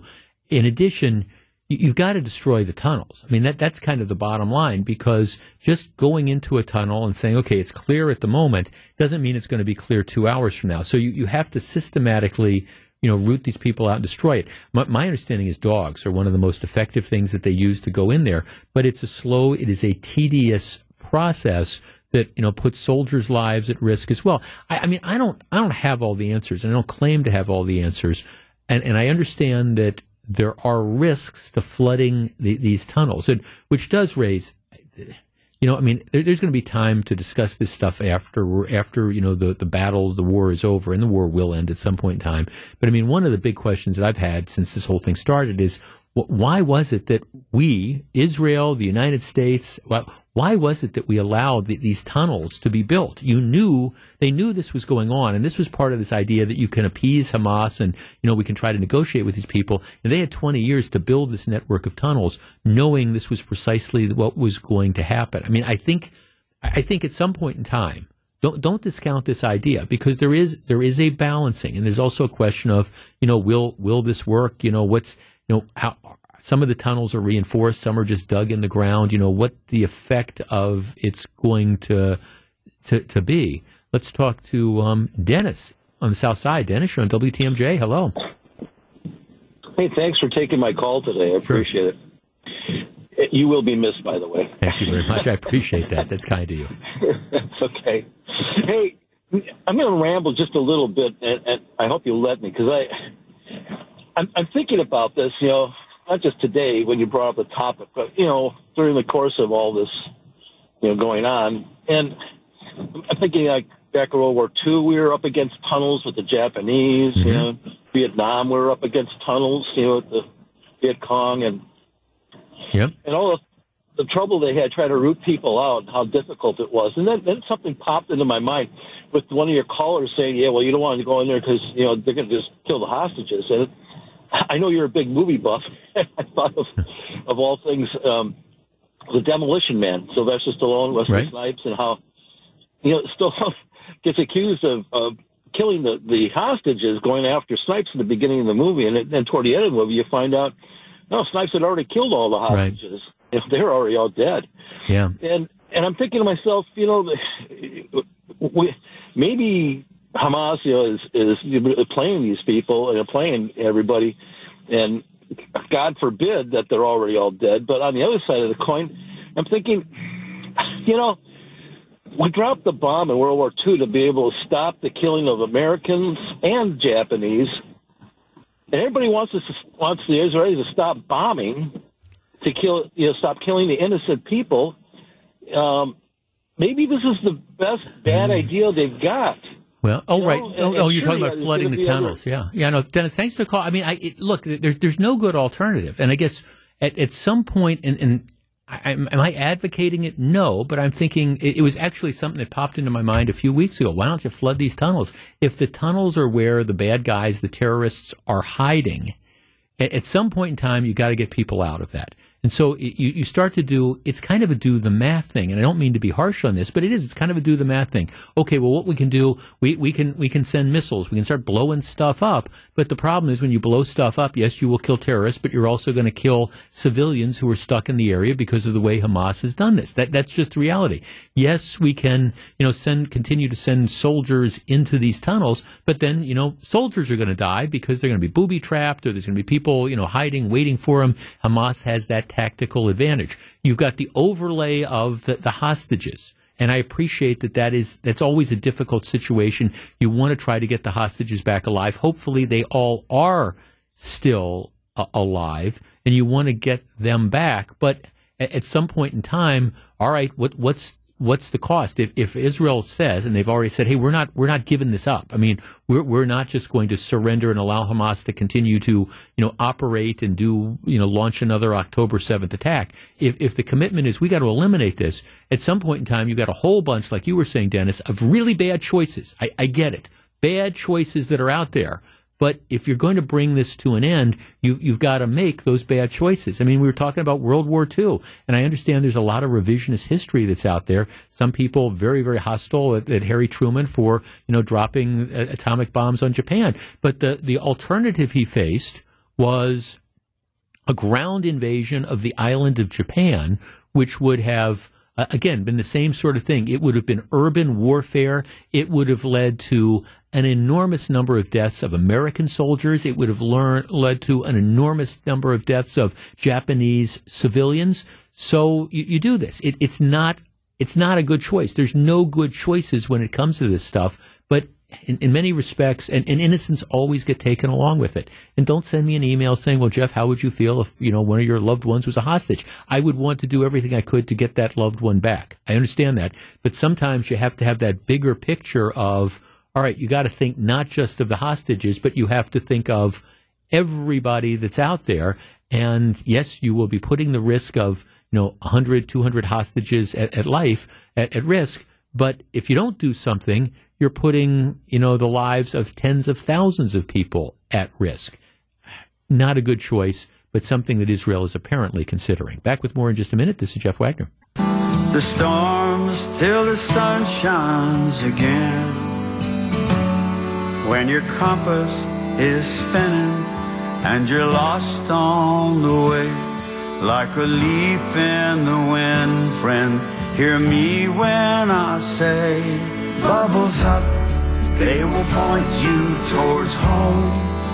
No That's one of our goodbye songs. That's Jimmy Buffett, one of the last songs um, he, he, did before he passed away. Bubbles up. Um, it's it's um, it, it's tough to listen to that without kind of tearing up a little bit. All right, I, I launch into this topic, and I need to do a disclaimer. Um, for all my friends out there who might hear themselves in this story, I do not have you in mind.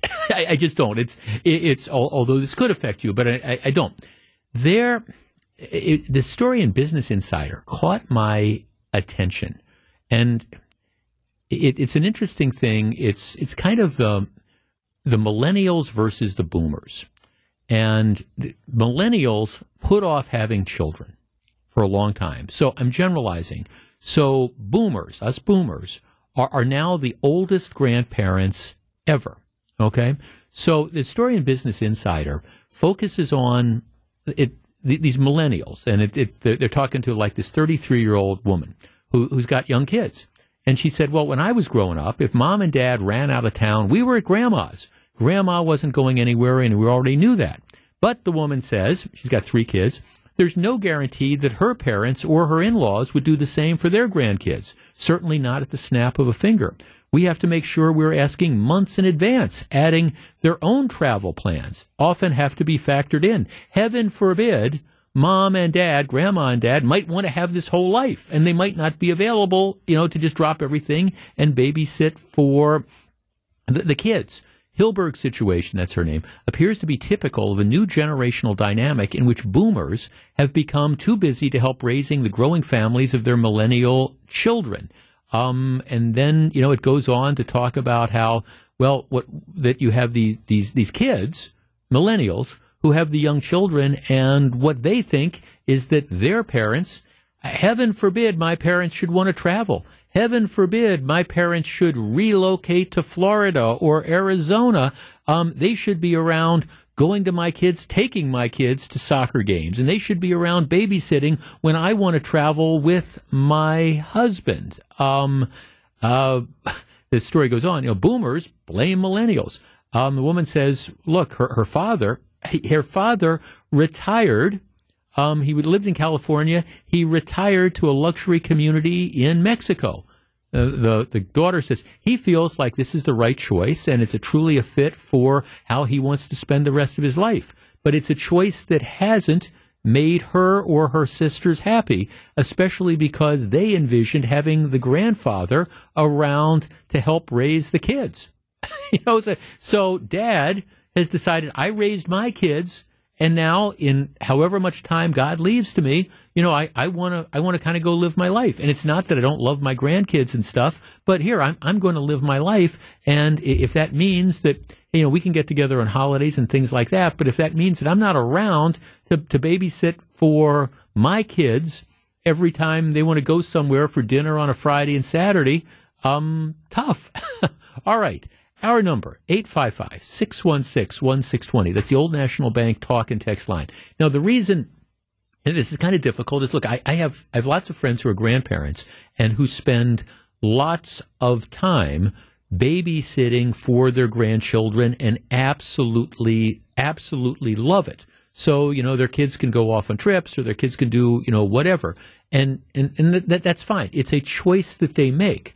I guess I'm interested about the flip side because this story is definitely you have some of these kids, the millennials, who are upset that the boomer parents have decided that, you know, okay, maybe, you know, we, we love our grandkids, you know, and, and we'll be around to help them. But you know what? You know, we, we're not going to live our life, you know, as, as babysitters or raising your kids while we go off, you know, while, while you go off and do stuff. Now, again, it's it, it varies from family dynamic to family dynamic, and it's always one thing. You know, your kid's in trouble, and you need you know the, the babysitter and the emergency thing.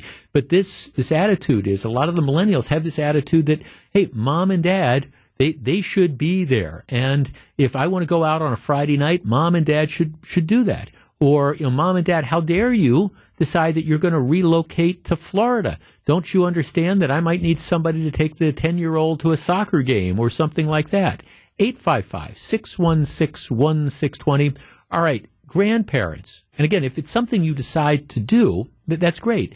But I mean, what, what do you owe your kids?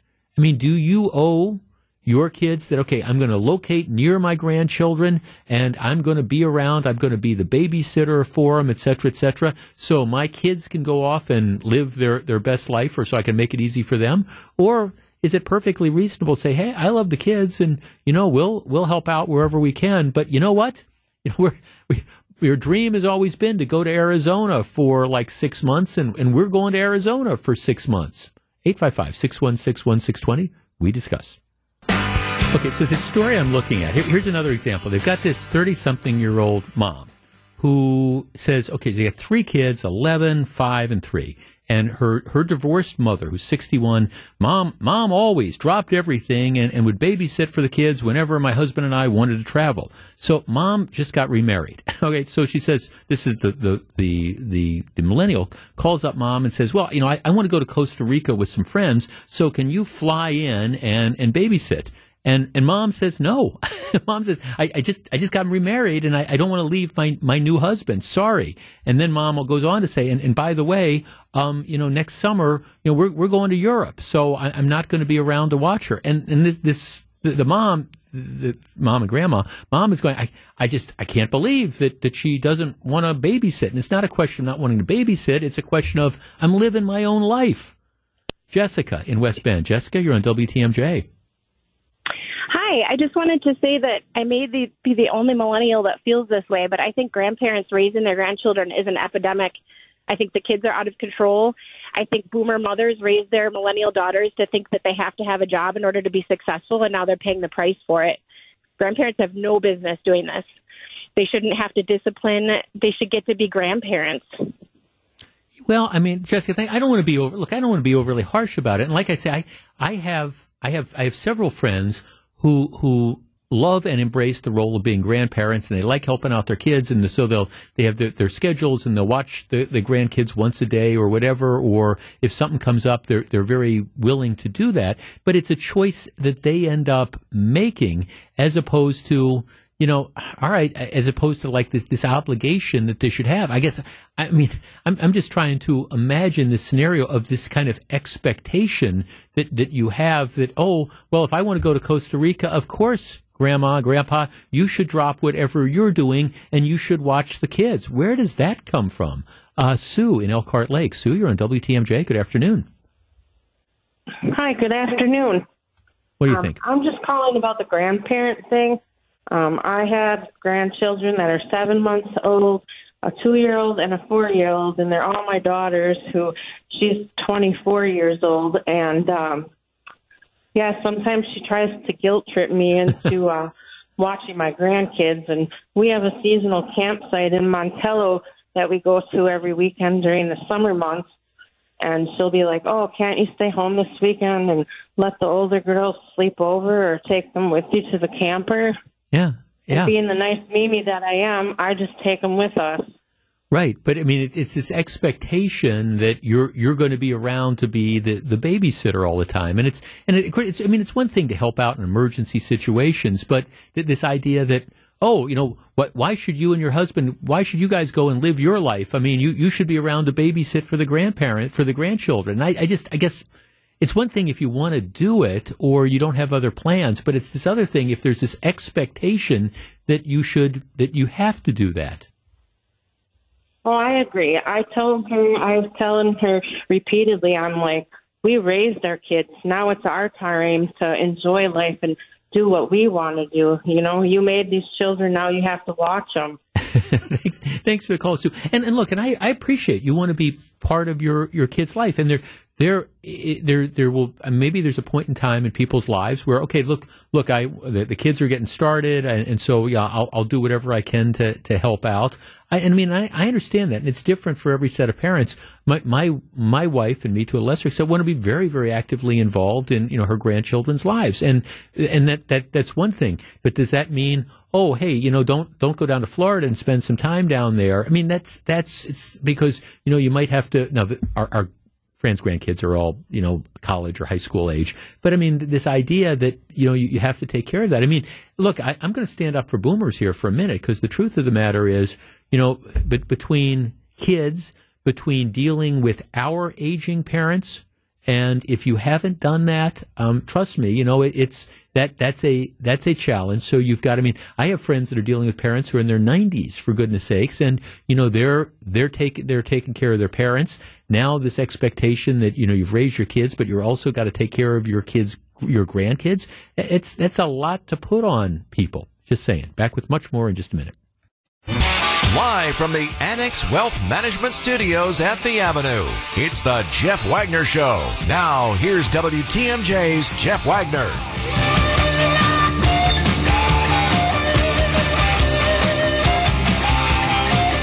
I was just kidding Wyatt. He said, well, it's going to be hot. You know, 50, it's going to be in the 50s. Well, and, and I said, I wouldn't exactly describe 50 as being high. I said, well, it's December. Well, it, it, it, right, that would be seasonably, seasonably comfortable, but I wouldn't use the word hot and 50 degrees in the same sentence. But that's, that's okay. It's going to be nicer. I, all right, this is, you know, Schadenfreude is, is the, the German concept of taking pleasure in the pain of others.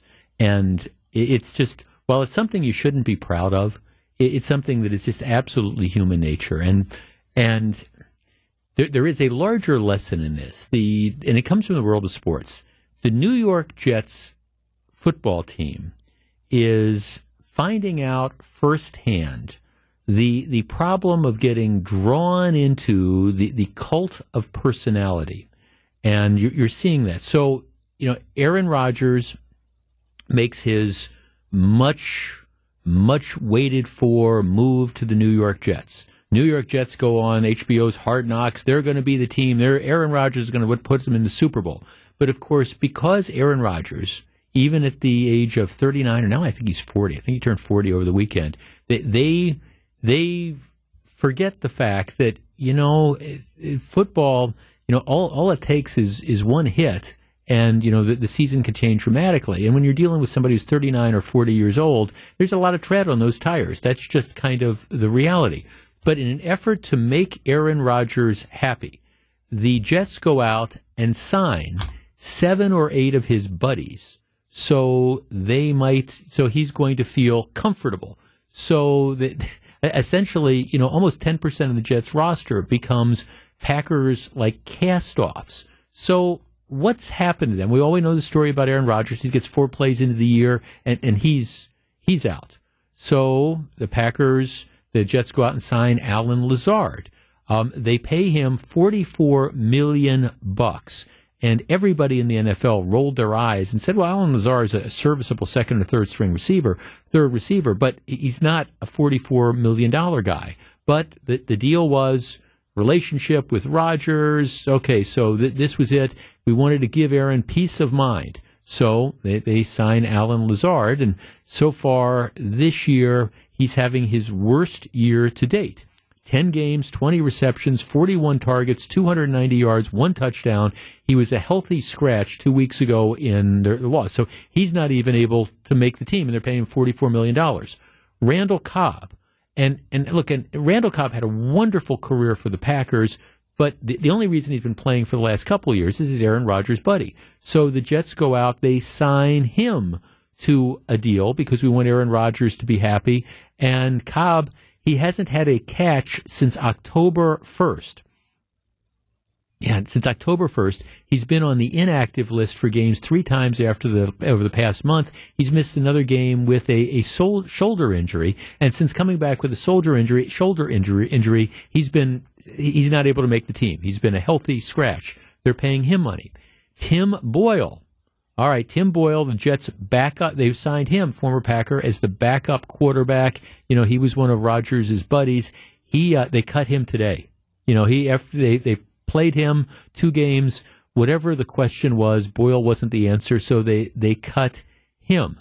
Billy Turner, offensive tackle. He played for the Packers for three years. They signed him to a big deal. He can't make the team. 30 year old guard is buried on the offensive line depth chart, inactive for two of the team's last three games. So he can't make it. Adrian Amos, who was played for the Packers for four years. The the Packers let him go. The Jets hire him, one year deal worth four million dollars. All right, Rodgers was all in favor of this. They cut Adrian Amos today. So it, it's just it's like they're not playing. They're they're gone. And then the offensive coordinator Nathaniel Hackett, who left the Packers, was the coach of the Broncos for one year, got fired. And then the New York Jets brought him in because we want Aaron Rodgers to feel comfortable.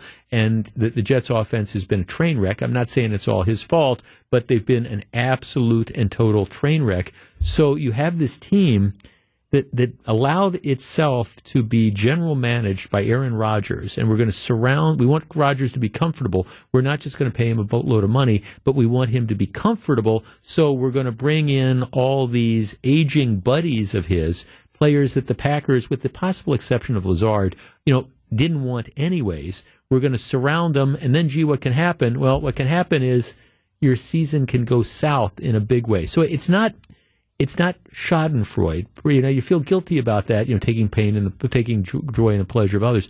But I mean, I just remember reading all this stuff before the season. Oh, this is the Packers are going to be struggling, etc. All right, who would you rather be, the Green Bay Packers right now, or the New York Jets? I mean, just think about that and your you know your first two guesses don't count. I mean, seriously, you look at what the Packers have done, and the Packers are going to get the Jets' second round draft pick, you know, next year on top of this. And I, I think, you know, look, maybe at the age of forty, Rodgers will come back and have a, a great season, but at least right now, this looks like one of the most one-sided, lopsided deals in the history of, of the NFL. And I, I, appreciate you couldn't necessarily anticipate that, you know, the, the injuries were going to occur, but Rodgers didn't want to be with the Packers. The Packers didn't want to be, have Rodgers anymore. They wanted to move on. He was a distraction. He was a problem. And along with him, the, the Jets ended up to make him happy. They had to, again, bring in eight or nine of his buddies, almost all of whom have not, well, none of whom have worked out as hoped, and almost all of whom haven't worked out as expected, and now they're starting to cut them. Yep. If it's the Packers or the Jets, I think it's pretty clear which team got the best end of that deal. Back with more in just a minute. This is Jeff Wagner. So, very glad to have you with us. One of the things, there's many things that frustrated me about the ongoing presidential campaign, but one of the things is that I, I a lot of the candidates just, I don't think are talking about issues. You know, you've got You've got Trump, for example, who's just obsessed with, oh, gee, the election was stolen and we're looking backward. I want candidates who are looking forward. And one of those issues, I don't know that there's a more significant forward looking issue that affects all of us. Some people maybe directly right now, some people in the near future, some people in the far off future. But the whole question of, of Social Security and what's going to happen. let me back up for a second. I, I think there, there's a lot of people that don't understand Social Security. What happens is when we work, we pay into Social Security, and you have a Social Security account. But and maybe everybody knows this, it's not it's not like you have a bank account where you know the money that's taken out of your paycheck every two weeks or every you know twice a month or whatever. It's not like that money is segregated and goes into account that's sitting and waiting for you what happens is the money that those of us who are working pay in, that is used to pay out claims for people who are already on Social Security. And so it, it's it, it operates like like that. And the expectation is, right, that you're going to have a workforce and you're going to have enough people that are going to be continuing to pay into Social Security moving forward that there's going to be enough in benefits for the people that are already collecting it and the people that will collect it soon. All right. Well, that's that's worked for a long time. But what's happening now? Well, first you have, you know, people who are are living longer. You know, and that's that's the issue number 1. So maybe, you know, 20, 25, 30, 40 years ago, maybe the average life expectancy was 73 or 74, now it's 80. So that means that people, whatever the numbers might be, so that people are going to be living longer, so they're going to be collecting Social Security longer, right? That's number one. Number two, uh, you millennials, starting with the millennials, and I mean to pick on the millennials, but they're, they're not having as many babies, say, as the baby boomers had. And so what that means is if it means fewer kids, it means fewer kids that grow up to go to work and pay into the Social Security system. So you've got this kind of whipsaw thing where you've got more and more people who are becoming eligible for Social Security and are drawing Social Security longer. And you've, you've got fewer and fewer new people who are coming into the system. And the result of that is that the Social Security, the funds, and, and people throw around the term that's going to go bankrupt. Well, it, it's, it's not, I don't think it's ever going to go bankrupt but the way the, the estimates are is that unless something changes, um, the estimate is that Social Security will not have enough money in, by 2034, which is you know only 10 years from now, won't have enough money to pay all of the scheduled benefits. Now, does that mean that people aren't going to get any Social Security? No, it, it doesn't. But the estimates are that at that time, the program will only be able to pay 80% of scheduled benefits. So it's not that all of a sudden one month people who depend on Social Security aren't going to get their Social Security checks. That, that's not it. But it does mean that there will be, unless something happens in the next 10, 11 years, and maybe faster. I mean, this is all kind of a fluid situation. Unless there is something that happens, it means that people will not get all of their scheduled benefits. And I, I, think it's kind of fair to say for especially the people that depend on Social Security, if all of a sudden you're getting 20% less, that, that's kind of a, that, that's sort of a big deal. And I'd really like to hear the candidates, for example, talk about this. The problem is that politicians have learned that having a conversation about Social Security is a recipe for electoral disaster because the other side demonizes it.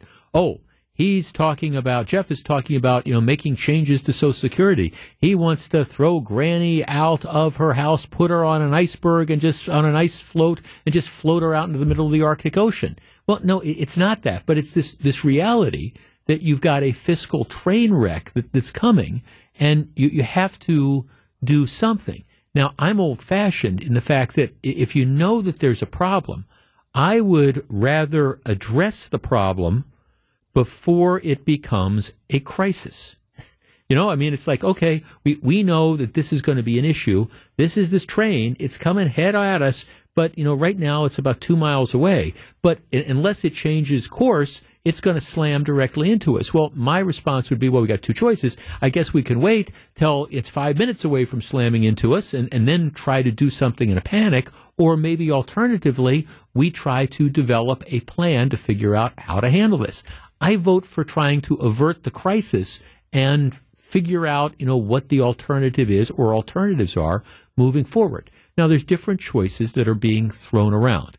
One is to increase the retirement age and say, okay, you know, when Social Security was first developed, the lifespan of people was this.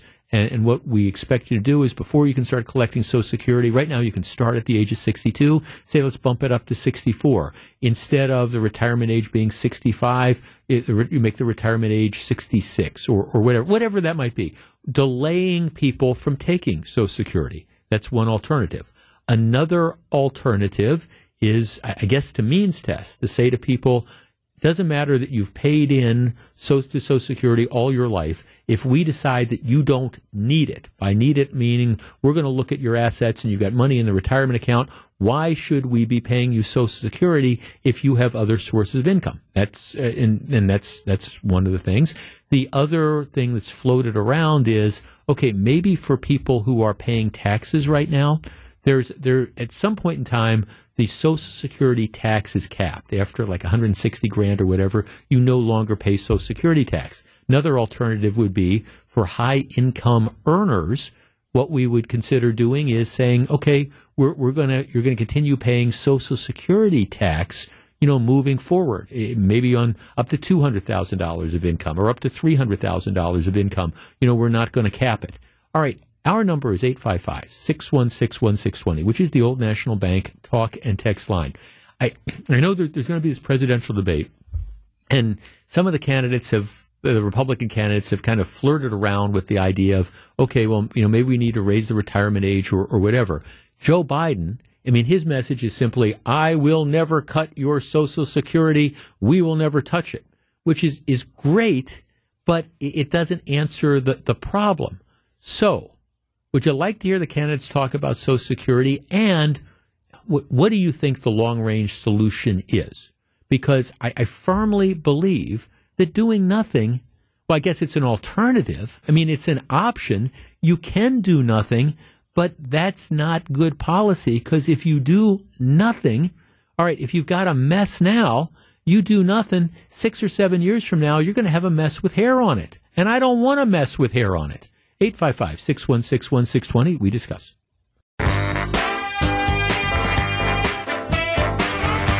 855 616 1620, which is the old National Bank uh, talk and text line, even though the text service isn't working at the moment.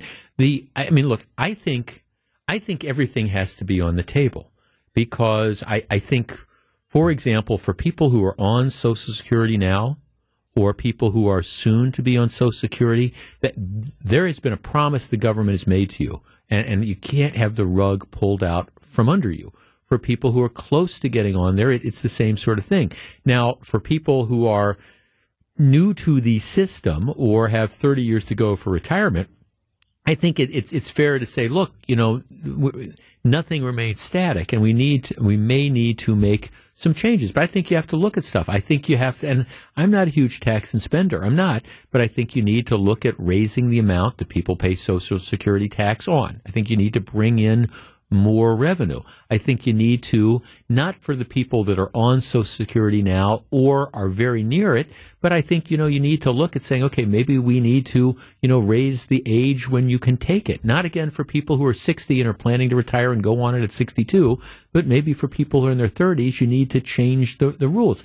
You need to have everything on the table, I, I believe, because the idea that, you know, 10 years from now, you might be looking at a 20% cut in benefits for people, I think is just unsustainable and unrealistic. Okay, let's start with Phil and Stevens Point. Hi, Phil. Well, thanks for the call here. You know, when years ago they rated Social Security, they were putting like for SSI people with alcohol and drug problems and things like that.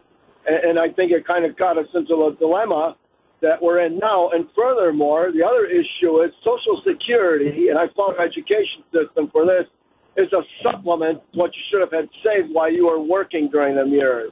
It's not a government golden goose. It's a supplement to what you should have had saved and earned.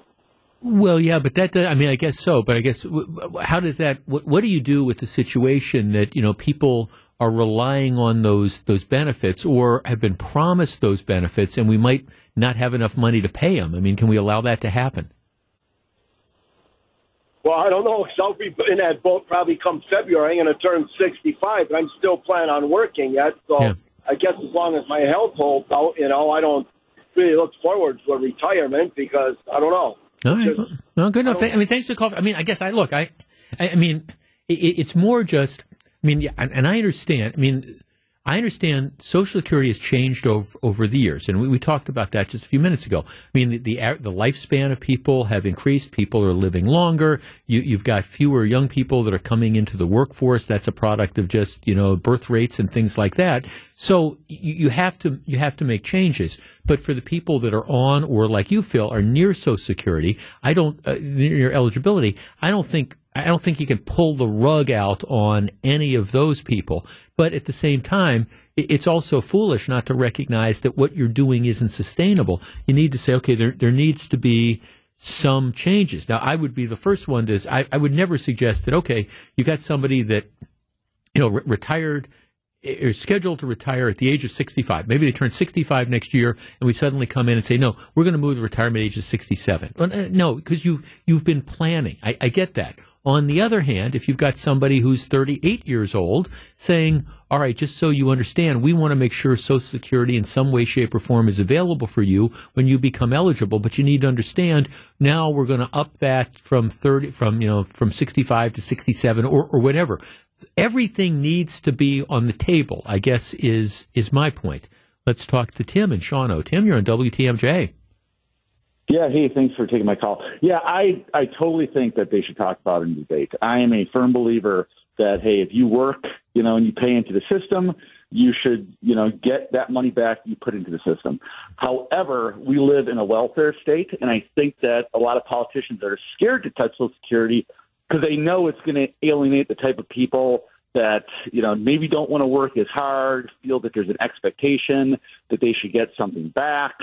Um, mm-hmm. Those types of people. So Republican Democrats, they're not going to touch Social Security in a public forum until they absolutely have to. Which, which, yeah, no, which, which, which is is no way to run a railroad. you know, I mean, yeah. So, so you wait until, and I guess that's my that's my larger point too. Okay, so it's 2023 let's say the, these numbers that I'm looking at are correct and, and it's, you know, 2034. So it's 10 years from now and there's not enough money coming in. It's not bankrupt, but, you know, you're looking at massive cuts. I mean, I don't know about you. I don't want this dealt with. I don't think it's responsible to say, hey, you know, six months from now, you might end up getting, you know, 20% less. Why? It's just so frustrating that we can't talk about it and have a realistic conversation about it now without recognizing that if you do that and you try to be responsible, you're going to get demonized in some 30 second political ad next November. Yeah, no, I totally agree. I've been working since I'm 16, putting into the system. Hey, I'm looking forward to retirement, but uh, yeah. you never know what happens. I, I don't retire for another, you know, 15 years. yeah, no, no, no, right. Th- thanks for call, Tim. And I guess my my point is for for guys like you, we have to do everything we can to to make sure that that okay if you're 50 to make sure or whatever to make sure that that social security is there for you now it might mean that we, we tweak stuff around the edges. It might mean that, okay, you're going to have to work an extra year before you're eligible for all your benefits. Or maybe we, we look at saying, okay, well, maybe 62 is too young to start. Maybe we have to say 63 or, or whatever. Um, I, you, but we got to be talking about this right now. And as for as far like I say, as far as people who are near this now or on Social Security now, I mean, I think that has to be off the table. I mean, you, I mean, I think that's just that that's just the reality. You have relied on that, but that doesn't mean that we can't have or we shouldn't be able to have this discussion. Let's talk to Sam and McHenry. Hi, Sam. You're on WTMJ. Hey, how you doing there, Jeff? Happy good. retirement, Thank and you. hopefully you have good health. Thank you very much. I'm hoping the same thing. I appreciate it. Thank you. Well, you've done a great job. So, anyway, uh, you made a comment. We got to get it on the table, and I've been saying that for years. I'll start with foreign aid. I'll chop that up so fast. All these green energy projects.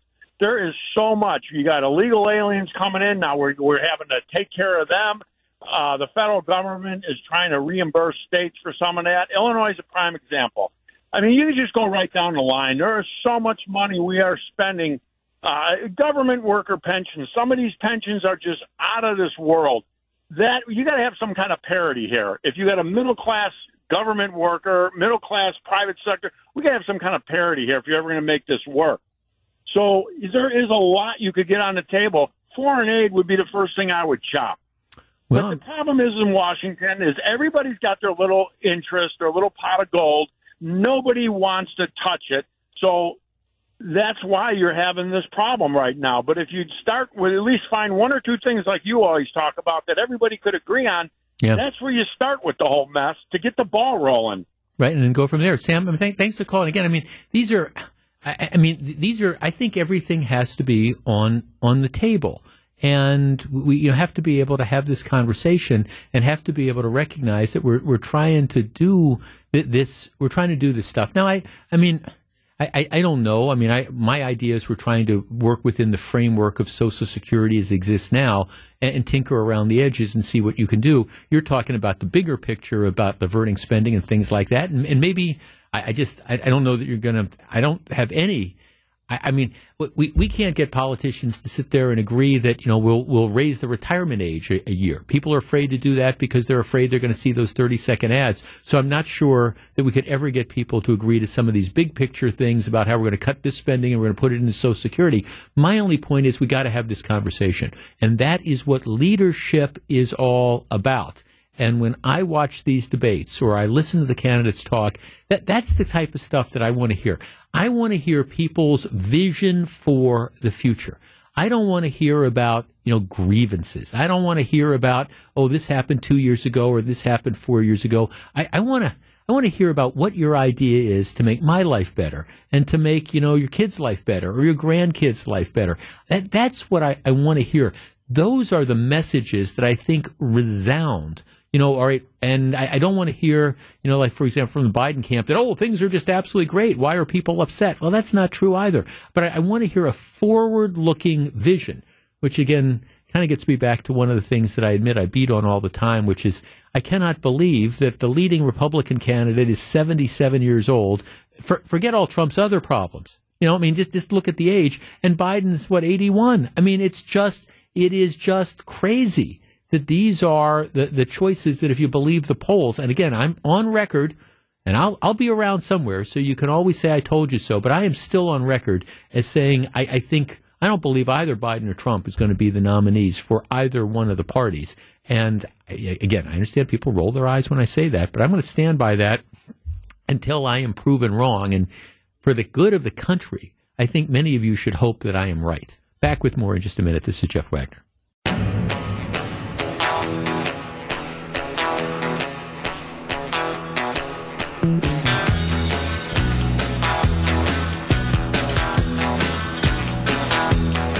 So I, I was out the other day, and, and somebody came up to me and said, "Jeff, I, I heard you talking about this this road that that Shorewood ha- has built and the way they've got it designed." And I, I heard you talking about that, and I was listening to you, and I, I thought you you were making it up.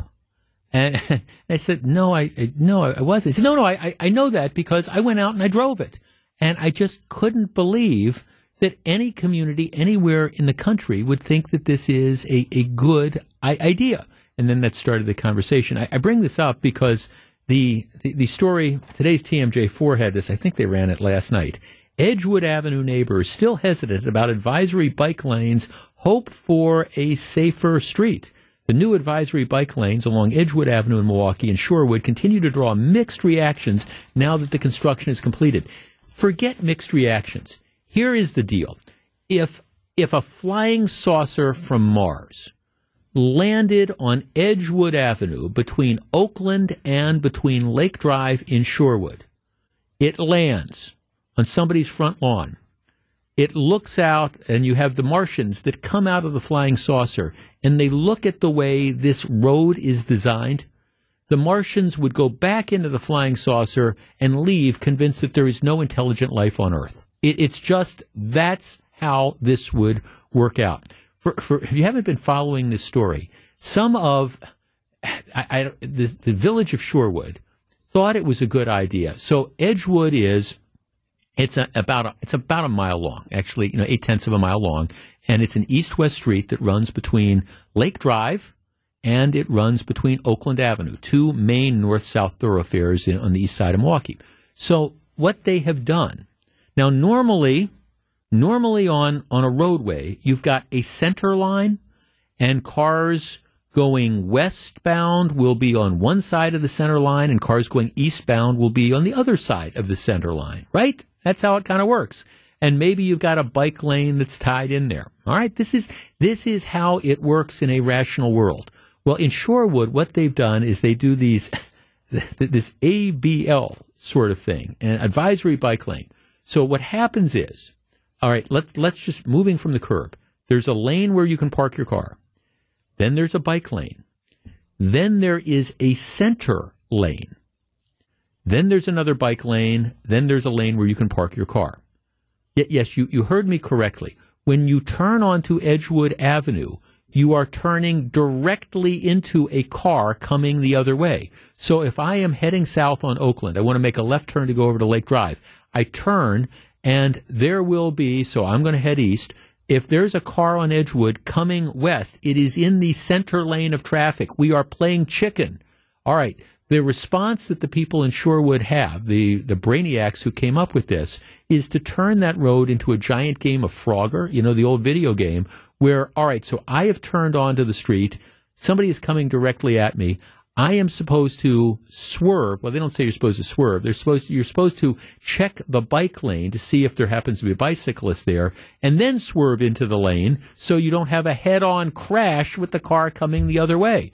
And they are supposed to do the same thing. And then once you've passed in the advisory bike lane, then you can swing back and you can continue to drive into head on traffic. I swear you, I am not making this up. You could, Um, I mean, you know, my, my whole theory is I figure somebody must have been high when they came up with this idea.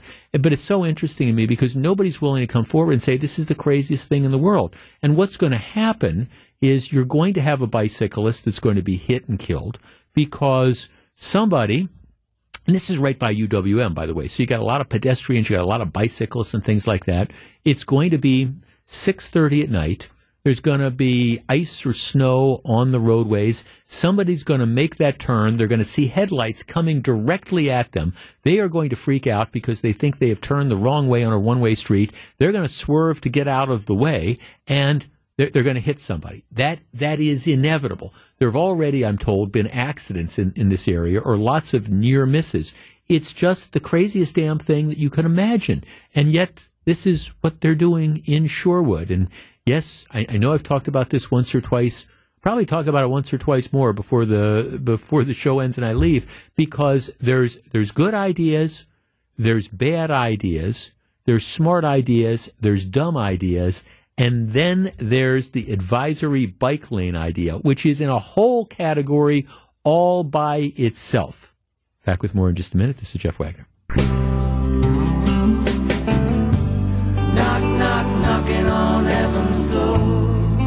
That is, of course, one of our other goodbye songs, one of my favorite songs. I think you can make an argument that I don't know if it's Bob Dylan's best song, but it's one of his five best songs. I would think um, that, of course, was for the soundtrack of uh, Pat Garrett and Billy the Kid. Uh, I didn't. I didn't want the program to end without mentioning the story, and it's just it's it's one of these incredibly tragic and very very bizarre stories. Um, Milwaukee police officer James Jimmy Novak, um, grave condition following a, a traffic crash um, that happened Sunday night in, in Oak Creek, and uh, at about ten thirty at night, what happened is uh, the vehicle that and he was off duty. The, off, the, the officer Novak um, was driving, and there was a, a semi that was driving. They were both going the same way, and apparently, what happens is the semi goes to make a U turn, and uh, Novak's vehicle smashes into the the, the back the, the, rear side of the, the semi. And I, I don't I haven't seen the accident reconstructions and stuff, but I have seen the aftermath, and it's it's really horrific. And um, Officer Novak in grave condition, and um, originally they reported he passed away. At least uh, that doesn't appear to be the case right now, but they, they don't expect him to survive. It's just this, this absolutely horrible story on all these different levels. But the really the really weird thing about this is that um, Officer Novak was the partner of Officer Peter Jerving, who was shot and killed while attempting to apprehend a robbery suspect on the South Side in February this year. So you have this situation where, in, in the space of in the space of uh, 10, 11 months, you have you know two police officers who who were partners you know, one who is killed in the line of duty and the other who then dies in this, what I, I think is going to be sort of a, a freak sort of traffic a- accident. And the, the people in the semi, I mean, they stopped on the scene. I, I, I don't know, you know, who's responsible for this stuff. It really doesn't matter. All you know is you have the, this um, off-duty officer who's dead, but his partner, you know, ended up being killed in the line of duty months earlier. I mean, it's just what what an incredible tragedy. No matter how you cut it, and I think all our um, thoughts and prayers go out to Officer Novak's family in this particular time. Maybe we'll talk a little bit more about this on uh, on Wednesday's show. All right, let me take a quick break. When we come back, Greg Matzek, Amy Taylor, Wisconsin's afternoon news.